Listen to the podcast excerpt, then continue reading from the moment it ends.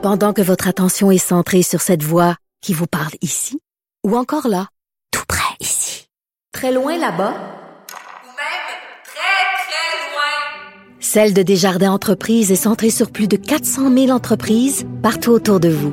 Depuis plus de 120 ans, nos équipes dédiées accompagnent les entrepreneurs d'ici à chaque étape pour qu'ils puissent rester centrés sur ce qui compte, la croissance de leur entreprise.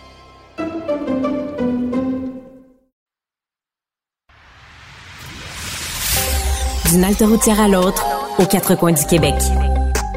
Là-haut sur l'autobus. Cube Radio. Cube Radio. Rouler dans les coulisses des élections québécoises. Antoine. Bon jeudi à tous. Aujourd'hui à l'émission, le thème de la sécurité a saisi la campagne électorale québécoise et on en discute avec Sylvain Gaudreau qui a été député du Parti québécois dans Jonquière pendant 15 ans et d'ailleurs qui l'est encore jusqu'au 4 octobre. Mais d'abord, mais d'abord, c'est l'heure de notre analyse quotidienne de la campagne électorale. Pour savoir et comprendre, les élections québécoises. Antoine Robitaille.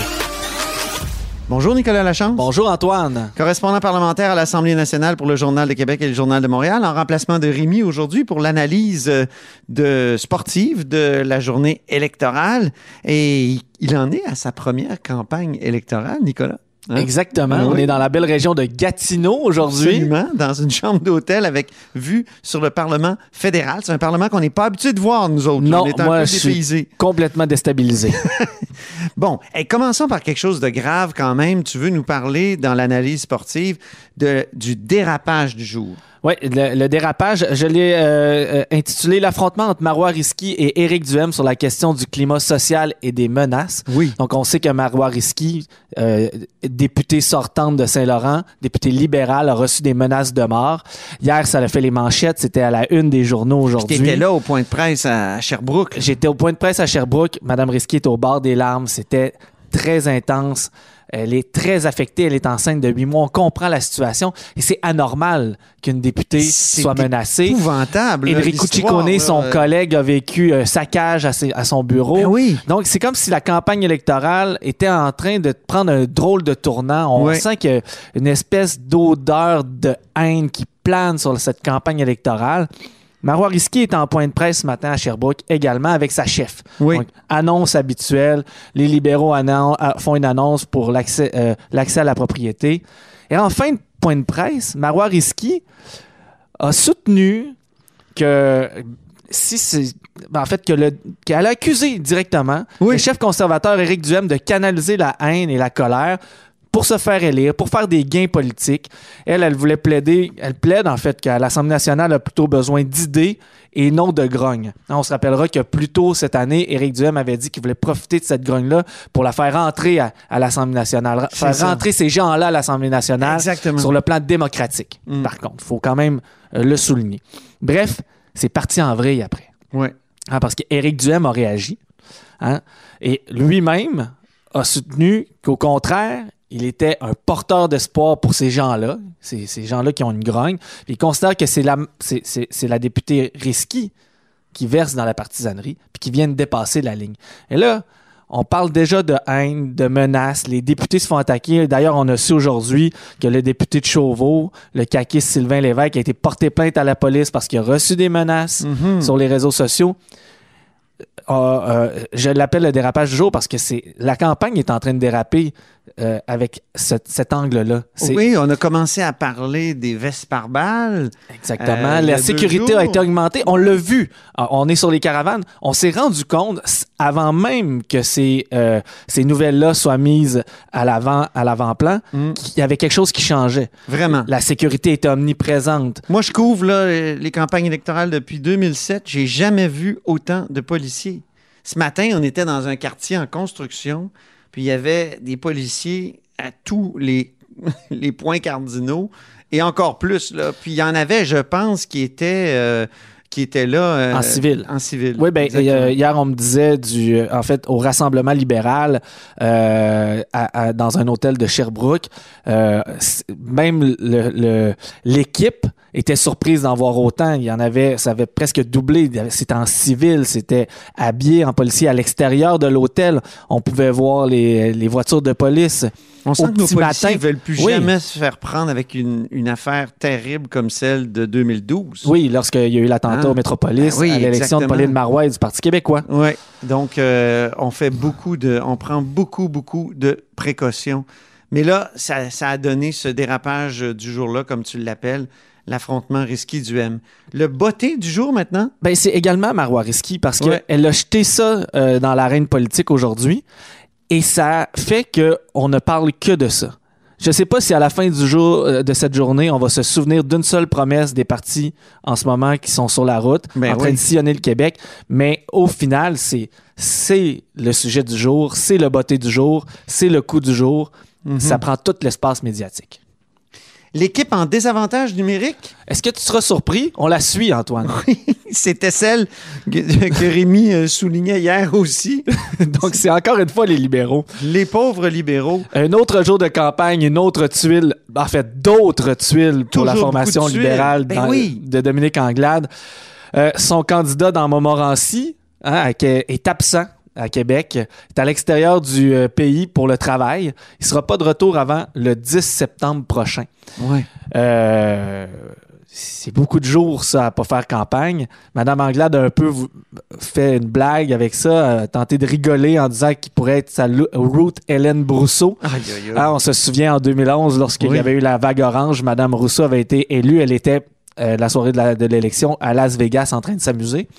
Finalement, est devenue quand même une, une élue respectée euh, au Parlement Oui, c'était d'Ottawa. l'argument de Dominique Anglade, mais en même temps, ça démontrait que. Ben, elle a pris ça à la blague. Mais, c'est euh, pas drôle. On le non, sent là, dans drôle, les rangs puis, euh, libéraux. Les candidats se font rares. On a de la difficulté à trouver les derniers euh, candidats pour, euh, dans certaines circonscriptions. Mm. Euh, on m'a dit qu'il y aurait peut-être encore des gens de, de l'équipe qui seraient candidats prochainement à des nouvelles annonces, donc des gens qui font partie de l'équipe qui vont se retrouver sur d'autres affiches électorales. Ça va pas bien. Non. Hein? Hey, j'ai- d'ailleurs, j'ai parlé à un ancien député libéral de Montmorency, Raymond Bernier. Eh, Écoute, euh, Eh un oui. élu, euh, il a été élu euh, combien, Ah, écoute, combien à de partir fois? de 2003, hein, il a été battu dans la vague Oui. à Dekis. Il est revenu après et je te dis qu'il a son franc-parler. Euh, on peut écouter un extrait d'ailleurs de mon entrevue téléphonique que j'ai faite dans l'autobus, donc euh, le son n'est pas idéal, mais quand même. Pourquoi on met les compteurs à zéro, mais il faut se faire connaître. Il faut savoir qui on est, puis il faut faire la tournée des, des, des, des clubs d'âge d'âge. Tu sais ce que c'est, les clubs d'âge d'âge, avec des colons, les activités des, des bouchettes de bon, etc. Il faut que tu fasses la tournée de ça. Puis après ça, ben, quand, quand tu fais pas ça, ben, tu fais du porte à porte. Puis, euh, on fait des centres d'achat. Puis, genre, non, si t'es si pas là, euh, quand tu perds deux semaines de campagne, ben, tu les, les campagnes sont pas, sont même pas si longues que ça. C'est une trentaine de jours. Alors, c'est ça. Euh, Monsieur Bernier vraiment euh, déçu de cette, euh, de cette tournure-là euh, des événements. Puis, évidemment, si on veut se faire élire, ben, il faut se faire connaître, il faut être sur le terrain. Exactement. Bon, et en plus, on apprend que, bon, un autre euh, ex-député libéral, pendant plus de 34 ans à l'Assemblée nationale, Yvon Vallière, non, Yvon Vallière qui a donné son appui au candidat de la CAQ dans Arthabasca, le whip euh, Éric Lefebvre. Donc, ils ont, ils ont mis une vidéo en ligne où euh, Monsieur Vallière vient lui donner directement son appui. Et, euh, Madame Anglade n'a pas encore réagi à- à- à- à cela, mais quand on perd des ténors, des gens de longue date, des militants. Il faut savoir qu'Yvon Vallière, là, il était président de l'Assemblée nationale, il était ministre, tout ça, libéral.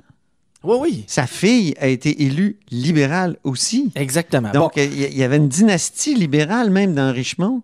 Puis là, il, Ben, il appuie. euh, et, on s'entend qu'en ce moment, dans Richmond, ça a été très compliqué pour les libéraux Ben afin oui. de trouver quelqu'un. Très compliqué, là.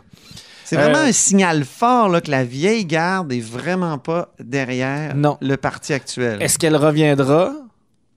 Cette vieille garde-là, on le sait pas. Mais pour l'instant, elle est, elle, elle- elle fait présent, elle n'est pas présente. Pas du tout. Et bon, ben, il y a aussi eu euh, quelques. As-tu une dérapages. dernière tuile? J'ai une dernière tuile.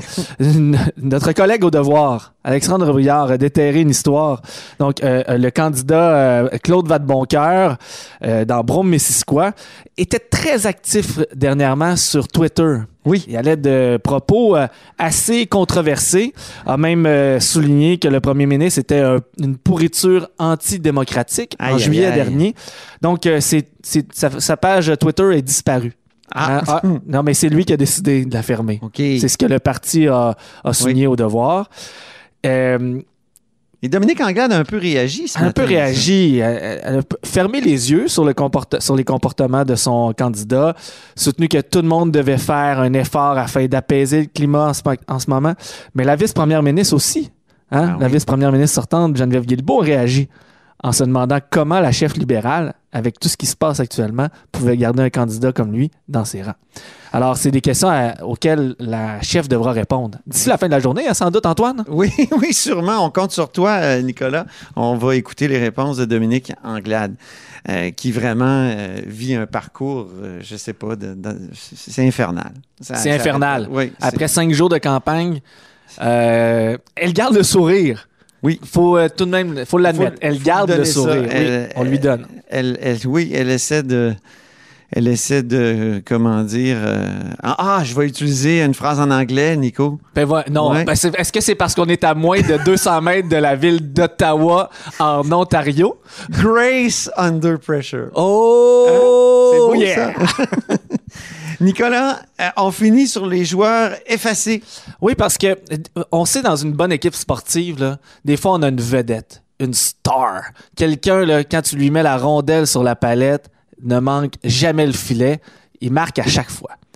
C'est un peu ça, Gabriel Nadeau-Dubois à l'Assemblée nationale. Hein, depuis plusieurs années, là, dans l'opposition, Oui. en chambre face à, à- à- à François Legault, il y a une espèce de stature, il y a un aura qui se dégage de lui. Mais depuis le début de la campagne, GND et les solidaires, l'équipe semble un peu... ben, en fait, il semble effacer des médias un. Il est là, l'équipe est solide sur le terrain, mais ils sont incapables de faire parler d'eux. Tout l'espace sur la glace semble prise par les conservateurs, les libéraux et leurs tuiles, le premier ministre sortant et ses déclarations. Oui. Les idées semblent au rendez-vous, mais on dirait qu'il manque d'éclat. Aujourd'hui, euh, il y avait, euh, ils ont sorti une, une- une grosse politique, là, une grosse promesse. Donc, c'est les- la gratuité des soins dentaires.